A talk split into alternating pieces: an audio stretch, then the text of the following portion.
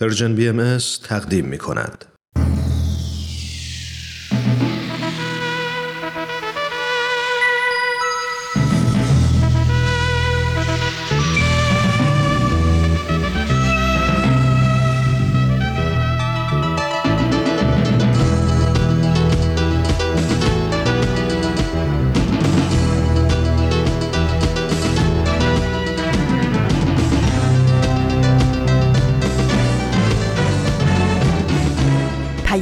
دوست.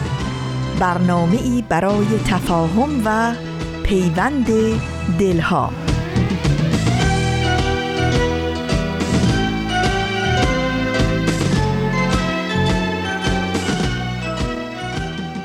چو آفتاب براید زدر درآید روز دوباره روشنی ایزدی شود پیروز به لطف نور سرآید زمان تاریکی. به پیام دوست یک شنبه ها از رسانه Persian BMS خیلی خوش آمدین. من فریال هستم و در هجده دیماه سال 1401 خورشیدی مطابق با هشتم ژانویه 2023 میلادی همراه با شما. پیام دوست یک شنبه های این هفته شما هم شامل برنامه با من حرف بزن در دو بخش خواهد بود و در ادامه با من همراه بشین در بخش پیشخان. امیدوارم که از شنیدن بخش های برنامه امروز لذت ببرید و دوست داشته باشید. ای ایران ایران دور از دامان پاکت دست دگران بدگوهران ای عشق سوزان ای شیرین ترین رویای من تو بمان. در دل و جان ای ایران ایران گلزار سبزت دور از تاراج خزان. جور زمان ای مهر رخشان ای روشنگر دنیای من به جهان. تو بمان. در روح و جان من میمانی ای وطن. به زیر پافتدان دلی که بهر تو نلرزد. شرح این عاشقی ننشیند در سخن که بهر عشق بالای تو همه جهان نیرزد.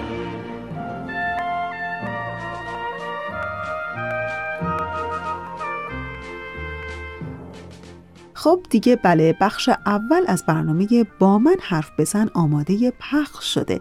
ازتون دعوت می‌کنم که به این برنامه گوش کنید.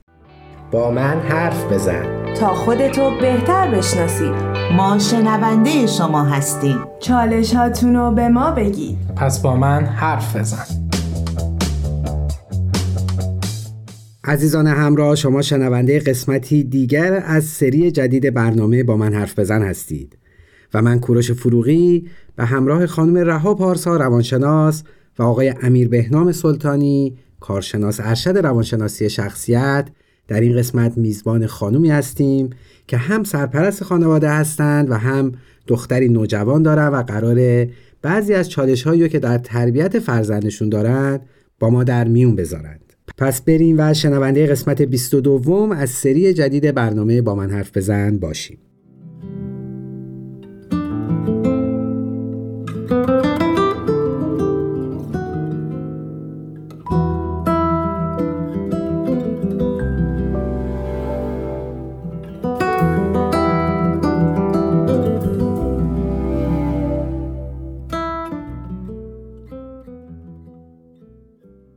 ادب و احترام دارم. خدمت شنوندگان عزیز خیلی خوشحالم که با یه قسمت دیگه از برنامه با من حرف بزن. در خدمتتون هستیم. درود خدمت همه شنوندگان عزیز. خیلی خوشحالیم که در کنارتون هستیم. امیدوارم که لحظات خوبی رو در کنار همدیگه سپری کنیم. منم خیر مقدم میگم. خدمت تک تک شما عزیزان. خیلی خوشحالم که در این قسمت مهمانی داریم. والد یک دختر نوجوان و امیدوارم که بتونیم برنامه مفیدی و تقدیم حضور شنونده عزیز بکنیم خیلی خوش آمدیم خیلی ممنون. مرسی. من هم خدمت همه عرض درود دارم.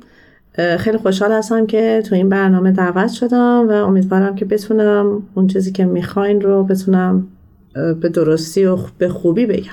اگه موافق باشین از اینجا شروع بکنیم که همه والدین مسلما با فرزندانشون و به خصوص در سن نوجوانی با فرزندان نوجوانشون چالش هایی دارن اون بیشترین چالش اون شاخصترین چالشی که با فرزندتون داشتین حالا چه قدیم چه در حال حاضر اون کدوم بوده؟ چه چالشی بوده که بیشتر ذهنتون رو درگیر کرده؟ من همیشه وقتی یکی رو می‌دیدم که یه بچه داره نوجوان داره و موقعی که حالا بچه نداشتم یا بعدش که بچه من کوچیک بود همیشه می‌گفتم آخه تفلکی ها چقدر مشکلات دارن. بعد بچه من که به این سن رسید دیدم که نه بالاخره همچین دور از انتظار برای هیچ کسی نیستش. خب خیلی مثلا دختری هستش که خیلی دوست داره مورد توجه باشه خیلی دوست داره بهش احترام گذاشته شه. خیلی مسائل براش مهمه مسائلی که حالا توی خونه اتفاق میفته مسائلی که توی ایران اتفاق میفته جوری که میاد میشینه همش می‌خواد صحبت بکنه همش می‌خواد به صحبتاش توجه بشه تفسیر می‌کنه هر چیزی رو میاد از دوستاش صحبت می‌کنه. خب من اگر که موقع کار داشته باشم یه ذره بی محلی بهش بکنم ناراحت میشه که چرا مثلا حرف من رو گوش ندی؟ اگه راست میگی مثلا اینجاشو من چی گفتم؟ پس اگر بخوام به سوال شما جواب بدم عمده مشکلی که من دارم توجه خواهی زیاد فرزندم هستش که همه بچه های نوجوان حالا دختر و پسر فرق نمی‌کنه همه با این چالش مواجهن. هفته پیش کار داشتم هی داشت به من گفت مامان بیا اینجا مامان برو اونجا مامان اینو بده مامان اونو بده اونو کجا گذاشتی اینو کجا گذاشتی. در نهایت من عصبانی شدم از دستش یه داد معمولی زدم. لحاظ خودم داد معمولی بود ولی لحاظ بچه نوجوان داد معمولی نبود. مرسی ممنون ازتون. پس بخوام یه جنبندی بکنیم. شما به توجه احترامی که از شما می‌خواید یه سری نسبت به این چالش دارید. یه چالش دیگهتون اینه که پیگیر موضوعاتی هستش که یکم عجیب شاید باشه یکم غیر قانونی شاید باشه. یعنی همه چی رو می‌خواد راجبش اطلاعات به دست بیاره. یه مورد دیگه پافشاری روی عقایدش هست. اگه موضوع رو خودش مثلا به دست بیاره دیگه شاید گوش نده احساس بکنه نمی‌خواد دیگه گوش بده به یه سری چالش های متفاوت یا موضوعات متفاوت. یه مورد دیگه هم حساسیت زیادش نسبت به واکنش هایی که شما به مسائل می‌دید یعنی اگه بخوام دستبندی بکنیم تقریبا از صحبتاتون این چالش ها میادش. درست متوجه شدم؟ بله. مرسی ازت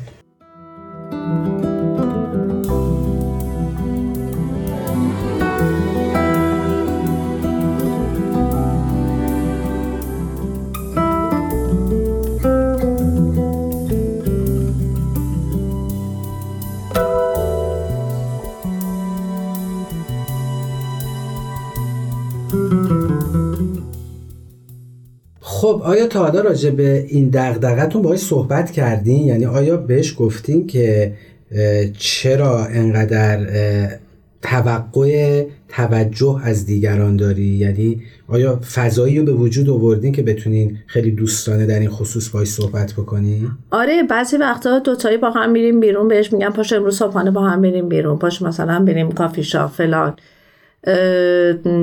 می‌دونیم بعضی وقت اصلا خودش به هم میگه میگه مامان تمام چیزی که من می‌خوام مالی نیستش. من فقط از تو نمی‌خوام برای من چیزی بخری. فلان یه ذره می‌خوام توجه داشته باشه من. می‌دونی هر چقدر بالاخره هر کسی بسته به خودش هر چقدر که توجه هم بهش بکنین باز هم نیاز داره. باز هم می‌خواد خب این مال سنشونه دیگه اقتضای سنشونه کار دیگه نمیشه کرد. ولی خب با هم میریم بیرون دوتایی با هم میریم بیرون میریم میگم پاشو یه روز می‌خوایم میریم صبحانه بیرون پاشو یه شب می‌خوایم با هم بریم فلانجا فلانجا میشینیم با هم اونجا صحبت می‌کنیم خیلی قشنگ دل و قلبه میدیم و می‌گیریم و نه در این مورد خاص چه آیا با نه ببینین مثلا من با مثال میرم جلو خب؟ ولی اینکه بخوام مستقیم, مستقیم این جمله رو بگم. آره نکردم این کار حالا به نظرم کارشناسامون آقای سلطانی و خانم پارسا فکر می‌کنید که یک آیا واقعا چالش همچین چیزی که فرزند انقدر توجه طلب باشه؟ و دو اگر چالشه رفتار صحیح از نظر شما چیه؟ یه چند تا مورد که توی ارتباط شما با فرزندتون برای من خیلی مورد توجهه اینه که یک اینکه تنهاست یعنی خواهر برادر نداره که بخواد باز یه مقداری از احساساتش رو با اونا به اشتراک بذاره یه مقداری از توجه رو از اونا بگیره. و اینکه فکر می‌کنم با دوستاش هم اونقدی نمیگم حالت صمیمیت ولی اونجوری نیستش که بخواد یه سری وقت بگذرونه و دوباره اون مقدار توجهی که لازمه رو از اونا بگیره. به همین خاطر فکر می‌کنم این برای شما یه چالش شده که چرا فقط میاد سراغ من؟ این همه انتظاراتش از من چرا به این شکل بیان میشه؟ فکر کنم اول باید یه مقدار فضا رو براش یه جوری مهیا بکنید که فقط تنها شخص شما نباشید که بخواد اون انتظارات از شما داشته باشه. یعنی از زن شما باید دایره دوستی بزرگتری داشته باشه بله، فرزنده ایشون و یه سوال الان برام پیش اومد که فکر کنم مهمان عزیزمونم بهش اشاره نکردن. ایشون از همسرشون جدا شدن. آیا این مسئله هم تاثیر داره؟ بله صد درصد می‌تونه تاثیر داشته باشه چون که الان بچه محبت و مهر عاطفی از سمت پدر دریافت نمی‌کنه. یعنی تنها منبع اینجا مادره. به همین خاطره که انقدر دوست داره جلب توجه بکنه انقدر انتظاراتش از مادر زیاده. مخصوصا که فرزندشون هم تا جایی که من می‌دونم فقط با خودتون زندگی می‌کنن. یعنی ارتباطشون با پدرشون به هر دلیلی کاملا قطع. پس یه چیز منطقیه. مرسی. ممنون ازتون. این واقعیت اینه که درون همه ما یه سری ظرفا وجود داره. مثل ظرف توجه ظرف هیجان ظرف حمایت. ظرف دوست داشته شدن. این ظرف ها نیاز داره که تو هر سنی به یک شکلی با یه سری مواد پر بشه.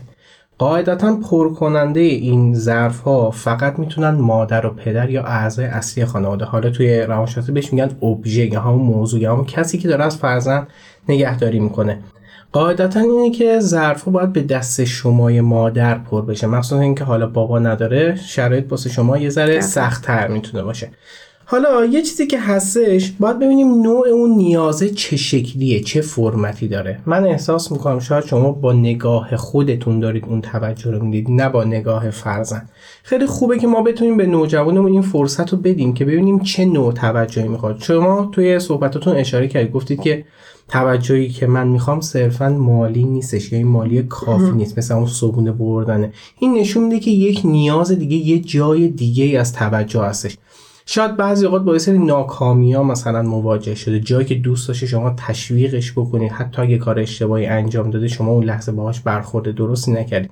اون لحظات اون بزنگاه ها هستش که به شما احتیاج داره. اگه اونجاها اون توجه رو نگیره اون ظرف انگار بزرگتر میشه و پر کردن اون سختتر میشه.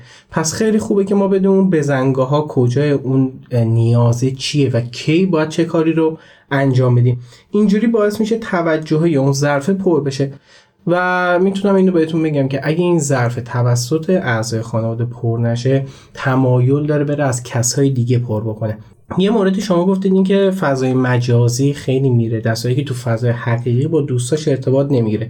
این دقیقا همون دلیلی هستش که انگار بروز هیجانش نسبت به آدمای واقعی دچار ترس شده. یعنی انگار میترسه. بخواد تو فضای حقیقی بروز هیجان داشته باشه. پس قاعدتا من به این نتیجه می‌رسم که انگار از بروز هیجانات در مقابل شما یه سری ترسا داره. بیاید اون موقعی که می‌خواد حرفی بزنه دچار سرزنش نشه دچار سرکوبی نشه باهاش درست برخورد بشه که اون نیاز به توجهه به این شکل تامین بشه. این می‌تونه یه راهی باشه که اون نیاز اون ضعف خیلی کامل و قشنگ و زیبا پر بشه. ببخشید من یه جا سوال کردم از ایشون که آیا با فرزندتون مستقیم در این خصوص صحبت کردین که جوابشون این بودش که خیر صحبت می‌کنم ولی در مثال و لفافه. به نظر شما عزیزان آیا این مدل صحبت کردن درسته یا نه؟ باید در این مورد خاص که حالا دقدقه والدم هست والدین خیلی سریح و رک با فرزندشون صحبت کنن. گفتگوی شفاف و واضح به نظر من می‌تونه خیلی تاثیرگذار باشه. نه اینکه حالا من با ایما اشاره باهاش صحبت بکنم چون دیگه فرزندتون اون حس کودکی رو نداره که ما بخوایم با ایما اشاره باش صحبت بکنیم به نظر من این راه می‌تونه کمک کنه یعنی گفتگوی مستقیم در بله. خصوص همین مورد خاص بله. ما باید خیلی راحت بتونیم با نوجوان خودمون صحبت بکنیم ولی صحبت راجع به نیازهای نوجوان یه ذره سخته. چون نوجوان از اینکه بخواد بگه من این نیازو دارم احساس شکست غرور ممکنه بکنه و احساس اینکه حال خوبی نداره تحقیر شده کوچیک شده. به خاطر همین یه ذره شاید سخت این کار انجام بده. مثلا مثالی که زی سر کلاس آنلاین بودید و توجه لازم نکردید و حالا برخوردی داشتید مثلا به قول خودتون داد زدید اونجا شاید اگه نوجوانتون ناراحت میشه اینجا می‌تونید خیلی راحت برید باهاش صحبت بکنید بگید که الان انتظار داشتید چی جوری برخورد بکنم؟ اون قاعدتا میگه دوست نداشتم سر من داد بزنید شما میگید من این لحظه این اتفاق افتاد و اینجوری بودم و این هیجانات رو داشتم. این میشه درک متقابل از هم دیگه. نوجوان هر جوری حساب کنید متوجه همه هیجانات هستش. فقط خودش توی اون بروزه یه ذره مشکل داره یه ذره شاید تضاد داشته باشه. پس این گفتگو اگه هدفمند درست پیش بره قاعدتا به نتایج خوبی می‌رسه. خب وقتمون برای قسمت اول به اتمام رسید میریم و تا دقایق دیگه به شنونده عزیز برمیگردیم. دوستان عزیز و همیشه همراه ما اونچه که شنیدید بخش اول از برنامه با من حرف بزن بود. تا بهنام ترانه رو پخش نکرده همینجا خیلی کوتاه فقط یادآوری کنم که اگر اهل نوشتن هستین حتما از طریق ایمیل با ما در ارتباط باشین. به این آدرس info at persianbms.org ما منتظر نوشته های شما هم هستیم. پس با ما بیش از پیش در ارتباط باشین. خب دیگه بله ترانه امروزتون هم آماده پخشه. به این ترانه گوش کنیم و دوباره برمیگردیم.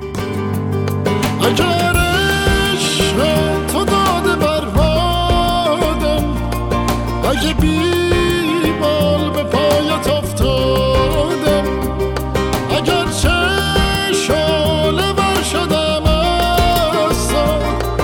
هرچه سوختم نرفتی از یادم. هرچه سوختم نرفتی از یادم. پروانه شدم دیوانه شدم با خیشتن خیش بیگانه شدم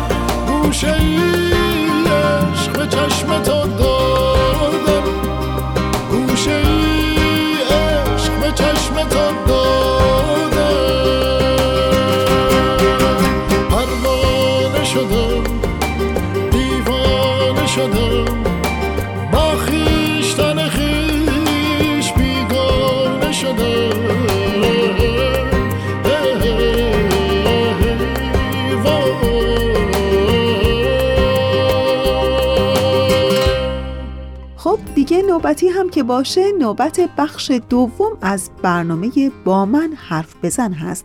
ازتون دعوت می‌کنم به این برنامه گوش کنین.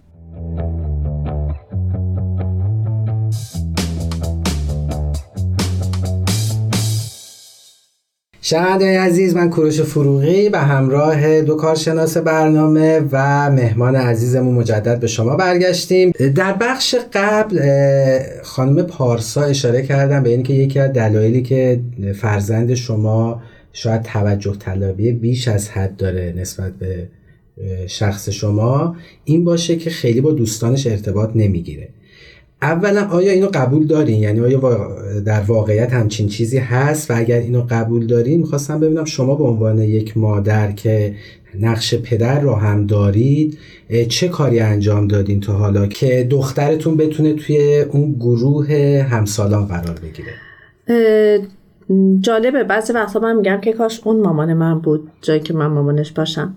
چون دایره دوستاش فرق می‌کنه. مثلا یه سری دوستاش هستن که فقط در مورد درسن یه سری دوستاش هستن که فقط اجتماعی هر دوستی فرق می‌کنه براش. بعد وقتی من میگم که با دوستات آیا تو مثلا درد دل می‌کنی؟ میگه نه مامان. چی بخواد مشکلات منو برای چی بخوام بدونم فلان فلان؟ درد دل کردن خوب نیستش. مثلا اینا رو اون به من میگه که درد دل کردن خوب نیست. بعد میگم خودش میگه که مثلا اون دوستای من در حدی نیستن. همه رو همینطوری می‌بینه که هیچ که در حد من نیست. همه رو اینطوری می‌بینه. اون در حد من نیستش که مثلا در مورد درس من بدونه. اون در حد من نیستش که در مورد خانواده من بدونه. اون در حد ولی خب مثلا میگم دایره دایره دارن دوستاش. مثلا یه سریشون توی فضای مجازی هستن توی تلگرام هستن. خیلی عشق هری پاتر داره. بعد خودش یه گروهی توی تلگرام را انداختش برای هری پاتر رو الان بالای 280 تا عضو داره. بعد با اونا دوست شده. دوستایی که تا حالا هم دیگر رو ندیدن. فقط هی برای هم پیغام می‌ذارن و پیام می‌ذارن و اینطوری با هم صحبت می‌کنن. ولی در نهایت چون بچه بود که تنها بود خواهر برادری نداشت و توی خانواده هم کسی نبودش همسن و سال این باشه می‌تونم بگم که هیچ وقت با همسن و سالهای خودش اونطوری ارتباط برقرار نکرد. خودش برای خودش دایره دوست مشخص کرده و همینی خیلی منو خوشحال می‌کنه. از کارشناسان این سوال حالا من دارم که آیا اینی که فرزند شما هیچ دوست صمیمی نداره و اینی که دایره دوستیش خیلی پراکنده هست نمی‌دونم. آیا این درسته یا درست نیست؟ ممنون میشم اگر نظری داری. راجب سوال آخرتون اول بگم آقای فروغی اصلا بهترین نوع دوستیابی همین شکلیه که گروه های مختلف داشته باشه از هر کدوم به یک نحوی بتونه استفاده بکنه لذت ببره در کنارش و این کاملا اصلا روش مناسب و خوبیه. ولی راجب اون قسمت که دوست صمیمی نداره اونجا می‌تونیم بگیم این ایرادی هستش که می‌تونه توی حالت دوستیابیشون به فرزند شما می‌تونیم بگیریم. یه چیزی که هستش اینه که احساس می‌کنم وقتی دوستای مجازیش خیلی زیاد هستن و دوستای حقیقیش به نسبت مجازی کم هستن قاعدتا این از یه احساس تنهایی دوباره نشأت می‌گیره. یعنی اون تنهایی رو می‌خواد با حالت مجازی پر بکنه در که با دوستای حقیقیش نمی‌تونه این کار انجام بده. یه مورد دیگه هم که توی صحبتاتون دریافت کردم اینه که خیلی تنبیهگر خیلی مستبدانه شاید با دوستان یا اطرافیانش برخورد می‌کنه. دقیقا همینه. دوباره بخوایم برگردیم به همون بحث توجه دوباره اینا کنار همدیگه بذاریم از یه جا نشد می‌گیره. از اینجایی که والد شاید جایی که باید نفوذ می‌کرده درک می‌کرده میشینده اونجاها اون بزنگاه ها اون کار انجام نده این فرزندم به خاطر همین توی روابطش با دیگران یه سری این مشکلات رو درون خودش می‌بینه و به وجود اومده. جز این تیکه که راجع به اینکه خودشون خیلی بالاتر از همه میزان اینو بخوایم برداریم تو بقیه قسمت ها تقریبا اکثرا درست عمل کرده و اصلا ایرادی نمیشه گرفت. فقط یه سری فضاها ایجاد بکنید واسه اینکه دوستای حقیقی هم بتونن در کنارش باشن. دوستایی که بتونن از طریق معنوی مثلا در کنارش باشن از طریق همین لذت بردن واسه حرف زدن راجع به همین مسائل ایران این دوستای حقیقی هم می‌تونن توی معاشرتش یا توی روابط اجتماعیش بهش کمک بکنن. خیلی ممنون. یه سوال برام پیش اومد. فرزند شما دختر شما کجا فکر می‌کنی می‌تونه روابط صحیح با جنس مخالف رو یاد بگیره؟ حالا که اون ارتباط و اونطور که شما میگین صمیمی نمی‌گیره و بیشتر دوستاش در فضای مجازی هستن. آیا تا هم به این فکر کردین؟ بالاخره یه جای فرزندان ما باید بتونن اون تجربه بکنن روابط با جنس مخالف و یک تجربه سالم در یک چارچوب درست. منظورمه. به نظر خودتون کجاست اونجا یه چیزی که خیلی منو نگران می‌کنه من هم مادرم هم پدرم. و این خیلی شرایط برای من سخت می‌کنه توی ارتباط با یه نوجوان. همیشه به خاطر خب اون چیزهایی که توی زندگی ما دید همیشه به من میگه که من از مرد متنفرم من از پسر متنفرم. یعنی همیشه این رو میگه. منم فعلا هیچی بهش نمیگم. می‌ذارم فعلا فقط دارم گوش می‌کنم. تا اینکه الان حالا توی این گروه مجازیشون که مال هری پاتره یکی ازش دل به دلش میده و نمی‌دونم در مورد سیاست و نمی‌دونم هری پاتر و اینا خیلی با هم صحبت می‌کنن. آره. بعد به من میگه که من این اسمش گفتم که خب باشه فلان. فکر حالا مثلا من چه موضعی می‌گیرم. من موضعی نگرفتم. بعد گفتش که مثل برادرم انگار مثلا برادر بزرگم گفتم خب چه خوب. و مثلا الان هر چی اون میگه می‌تونه میاد و من میگه ماما اون برای من این مسیج رو زد ماما اینو گفت ماما اونو گفت. میرم که نه روابط سالمه.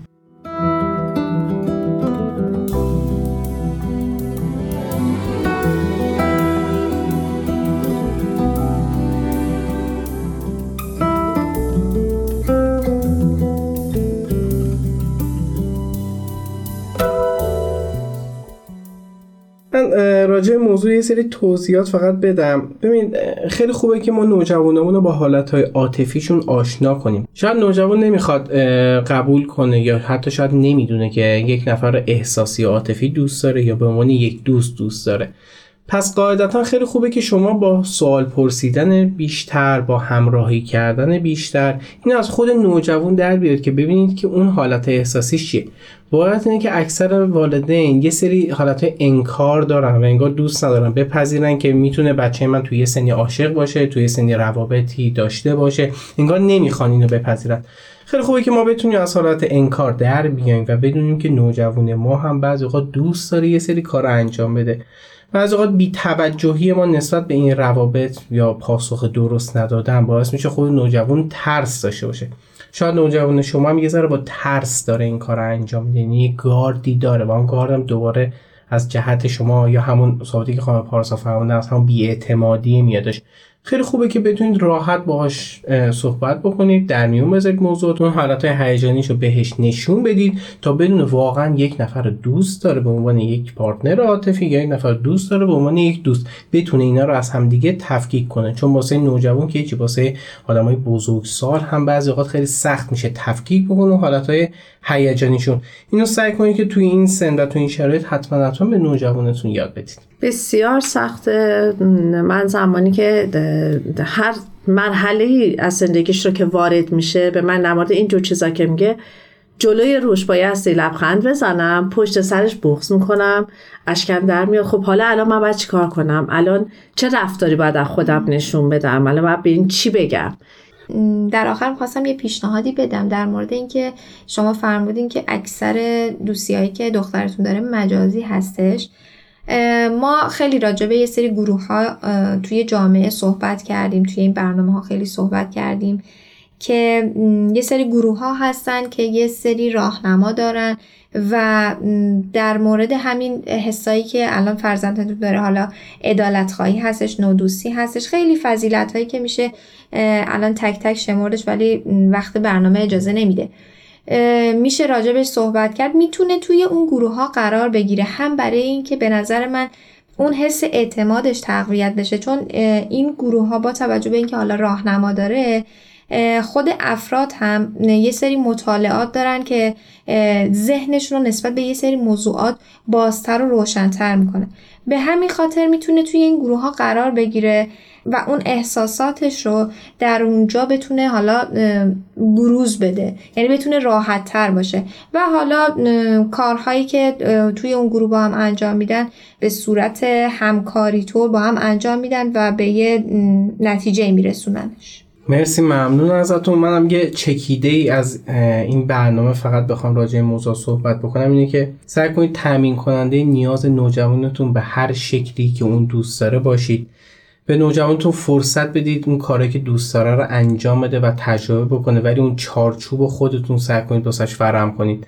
در رابطه با توجه کردن یه قسمتش خیلی مهمه این که ما زمانهای خوب توجه مثبت بکنیم این خیلی می‌تونه زیبا باشه. ولی بهترین موقع توجه اینه که یک اتفاق بدی واسه نوجوان افتاده باشه اون موقع والد بتونه بدون سرزنش کردن و بدون تنبیه کردن به نوجوان خودش اون احساس مثبت رو بده.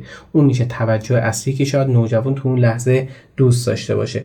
یه چیز کلی تر هم بخوام بگم اینه که ما کلا به نوجوان یا کلا به فرزندمون امر و نهی نمی کنیم معمولا راه و چاه نشون میدیم. پس سعی کنید به جای اینکه از کلمات این کارو بکن اون کارو نکن انجام بده انجام نده استفاده بکنید سعی کنید بهش اون آگاهی رو بدید که این مسیر به اینجا ختم میشه و این مسیر می‌تونه به اینجا ختم میشه انتخاب با خودته. اگه فکر می‌کنید ممکنه اون مسیر جوری باشه که اتفاق بدی بیفته ولی قابل جبران باشه بذارید اون کار رو انجام بدن و از این موضوع نترسید. چند بار که به اون اتفاق بد برسن موقع متوجه میشن که نسبت به سری حرفایی که ماما بابا یا بزرگتر یا کسی دیگه می‌زنه می‌تونیم اعتماد بکنیم و اون مسیر درست رو از این بعد انتخاب بکنیم. ترس رو هم وارد حوزه زندگی بچه ها یا نوجوان سعی کنید نکنید. یعنی یه جوری نباشه که بخوام با ترس کاری رو انجام بدن یا انتخابی رو بکنن یا نکنن. ممنون ازتون. مرسی. منم تشکر می‌کنم. امیدوارم همیشه در کنار فرزندتون شاد و سلامت و موفق باشید. خیلی ممنون. مرسی. مرسی از اینکه من رو دعوت کردین توی برنامهتون. موفق باشید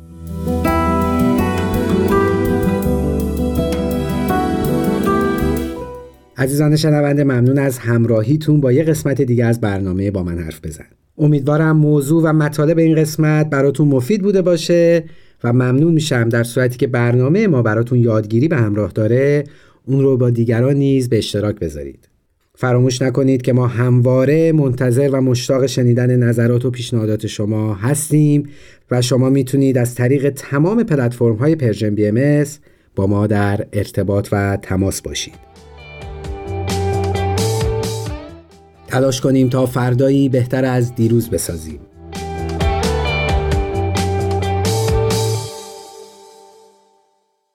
تهیه شده در پرژن BMS دوستان خوب ما اونچه که شنیدید بخش دوم از برنامه با من حرف بزن بود ولی بخش پیشخان هم در راه. پس جایی نرید و همچنان ما رو در پیام دوست یک شنبه ها همراهی کنید. ایران من ایران تو ایران ما ایرانیان.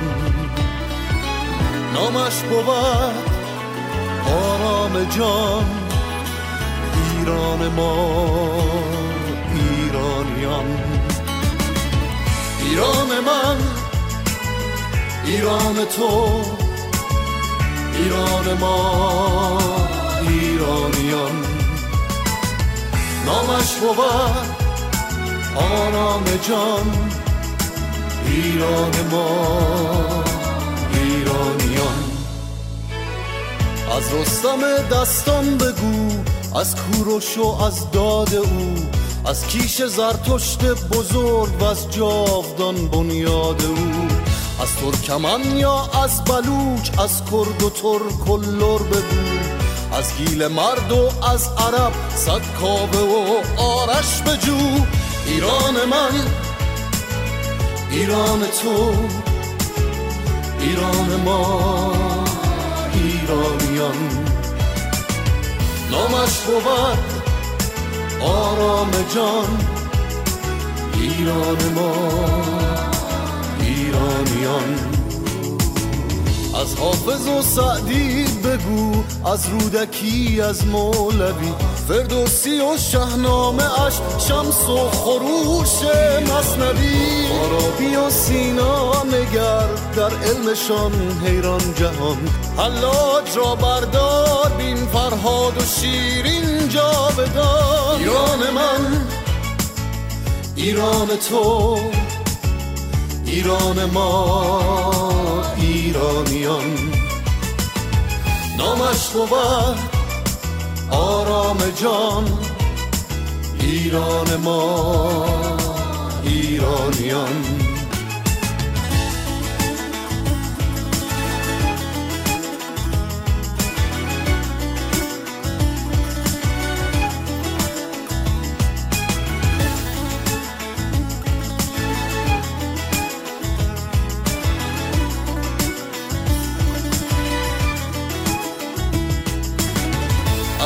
بستان بگذر و از تخت جمشید کهن یا بینشان از هر زمان میراس جاوید وطن. سردار و سالارش ببین ستار خان و باغرش. از سوی تنگستان گذر دلوار بین در خاطرش. ایران من ایران تو ایران ما. ایرانیان. نامش بود آرام جان. ایران ما ایرانیان. و بخش پیشخان این هفته با من همراه بمونید.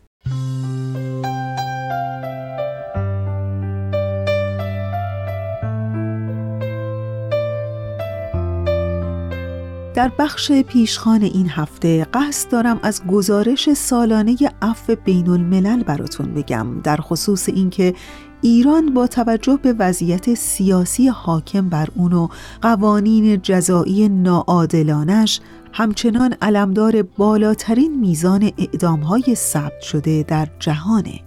این گزارش که چندی پیش در وبسایت یکی از رسانه های خارج از ایران منتشر شد با این تیتر که 54 درصد از کل اعدام های ثبت شده جهان در ایران اجرا شده نظر هر خواننده ای رو به خودش جلب می کرد. و بعد این گزارش اینطور شروع شد که ناعادلانه غیر انسانی و بی تأثیر واجه است که عفو بین الملل در توصیف مجازات اعدام به کار برده و بار دیگه از همه کشورها خواسته این مجازات رو لغو کنند. عفو بین الملل در گزارش سالانه خود درباره اعدام ها در جهان که حدوداً چند ماه پیش منتشر شد اعلام کرد که در سال 2021 میلادی دست کم 579 مورد اعدام در جهان به ثبت رسیده در این گزارش آمده که ایران، مصر و عربستان سعودی در سال گذشته مسئول 80 درصد از کل های ثبت شده در دنیا بودند.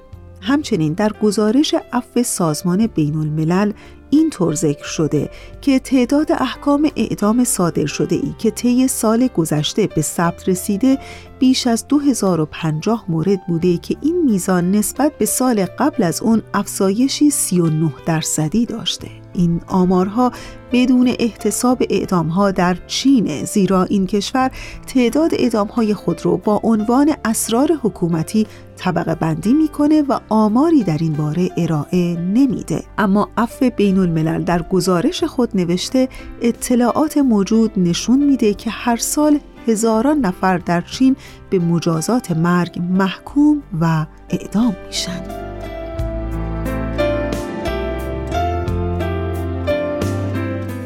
عفو بین الملل در گزارش سالانه خودش اعلام می‌کنه که ایران مسئول 60 درصد از کل اعدامهای ثبت شده در خاور میانه است.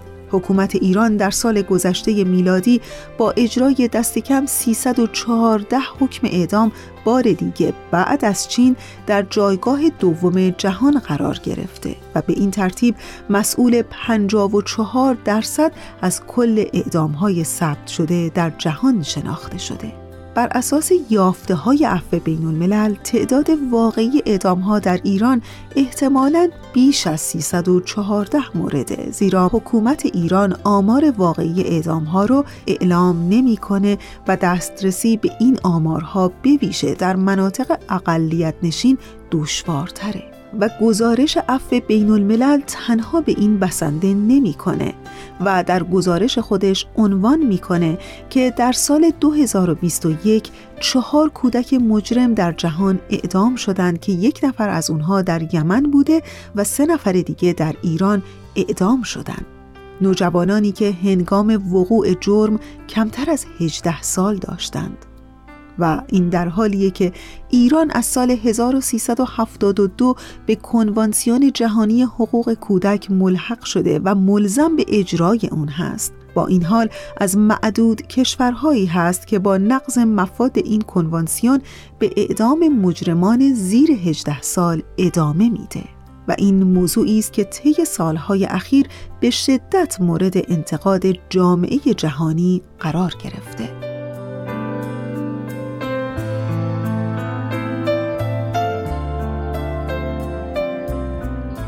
از طرف دیگه روند دادرسی ناعادلانه و افزایش اعدام اقلیت‌های قومی در ایران همچنان رو به افزایشه.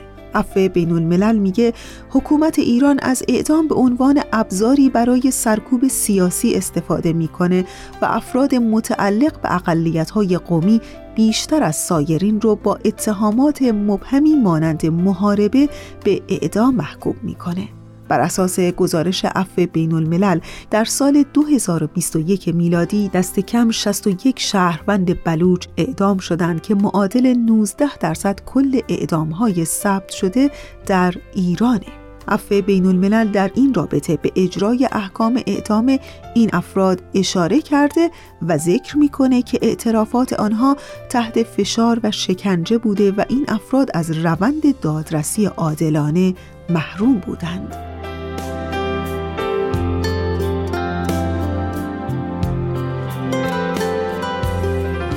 بر اساس گزارش عفو بین الملل 18 کشور جهان حکم اعدام رو اجرا می کنند و 144 کشور جهان مجازات مرگ رو در قوانین خودشون لغو کردن یا در عمل اجرای اون رو متوقف کردند. عفو بین الملل میگه برای لغو مجازات مرگ در سراسر جهان تلاش می‌کنه و معتقده که با تلاش همگان می‌توان به جهانی بدون اعدام دست یافت.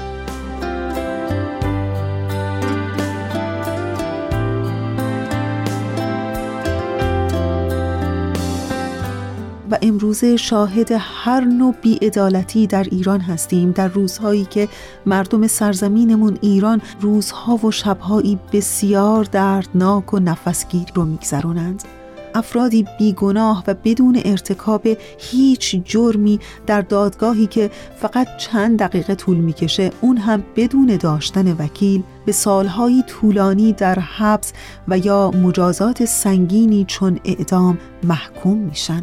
چنانچه نماینده جامعه جهانی بهایی در سازمان ملل اعلام کرد که دستگاه قضایی ایران اصل و مفهوم عدالت و داد را به طور کامل به سخره گرفته.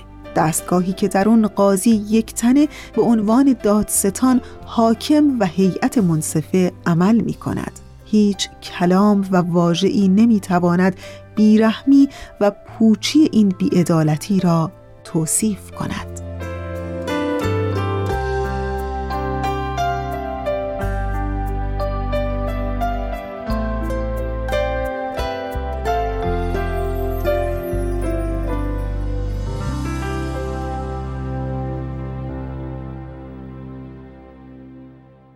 دوستان عزیز اونچه که در بخش پیشخان این هفته شنیدید اشاره ای بود به بخشهایی از گزارش سازمان عفو بین الملل که در طی چند ماه گذشته منتشر شده بود. تا انتهای برنامه امروز با ما همراه بمونید. این زندگی برای من تصویری از درد و غمه. از نفس افتاده شدم منم یکی مثل همه. یه روز خوش دلم می‌خواد بدون ترس و دلهوره نمی‌تونم راحت بگم از خیلی ها دلم پره. حرفی ندارم غیر عشق که واسه زخمای عمیق من بتونم هدیه کنم. بزار برای مردمم بزار برای وطنم یه گوشه گریه کنم.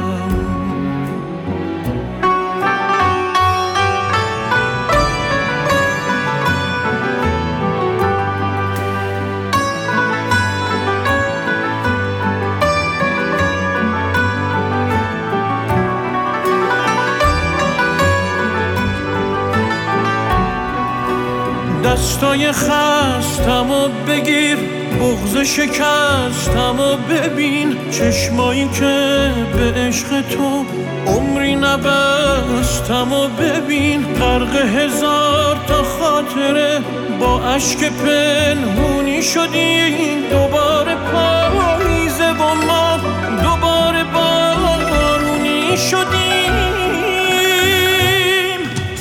حرفی ندارم که واسه زخمای امیر من بتونم هدیه کنم بزار برای مردمم بزار برای وطنم. یه گوشه ای گریه کنم. بزار برای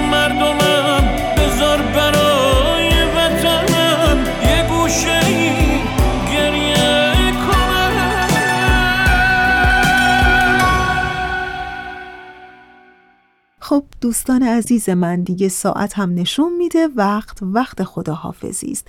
مثل همیشه در انتهای برنامه امروز ممنونم از بهنام همکار عزیزم برای تنظیم این برنامه. و یادتون باشه که آرزوی روز و روزگاری پر از نور و آزادی و آرامش آرزوی همه ما برای همه شماست.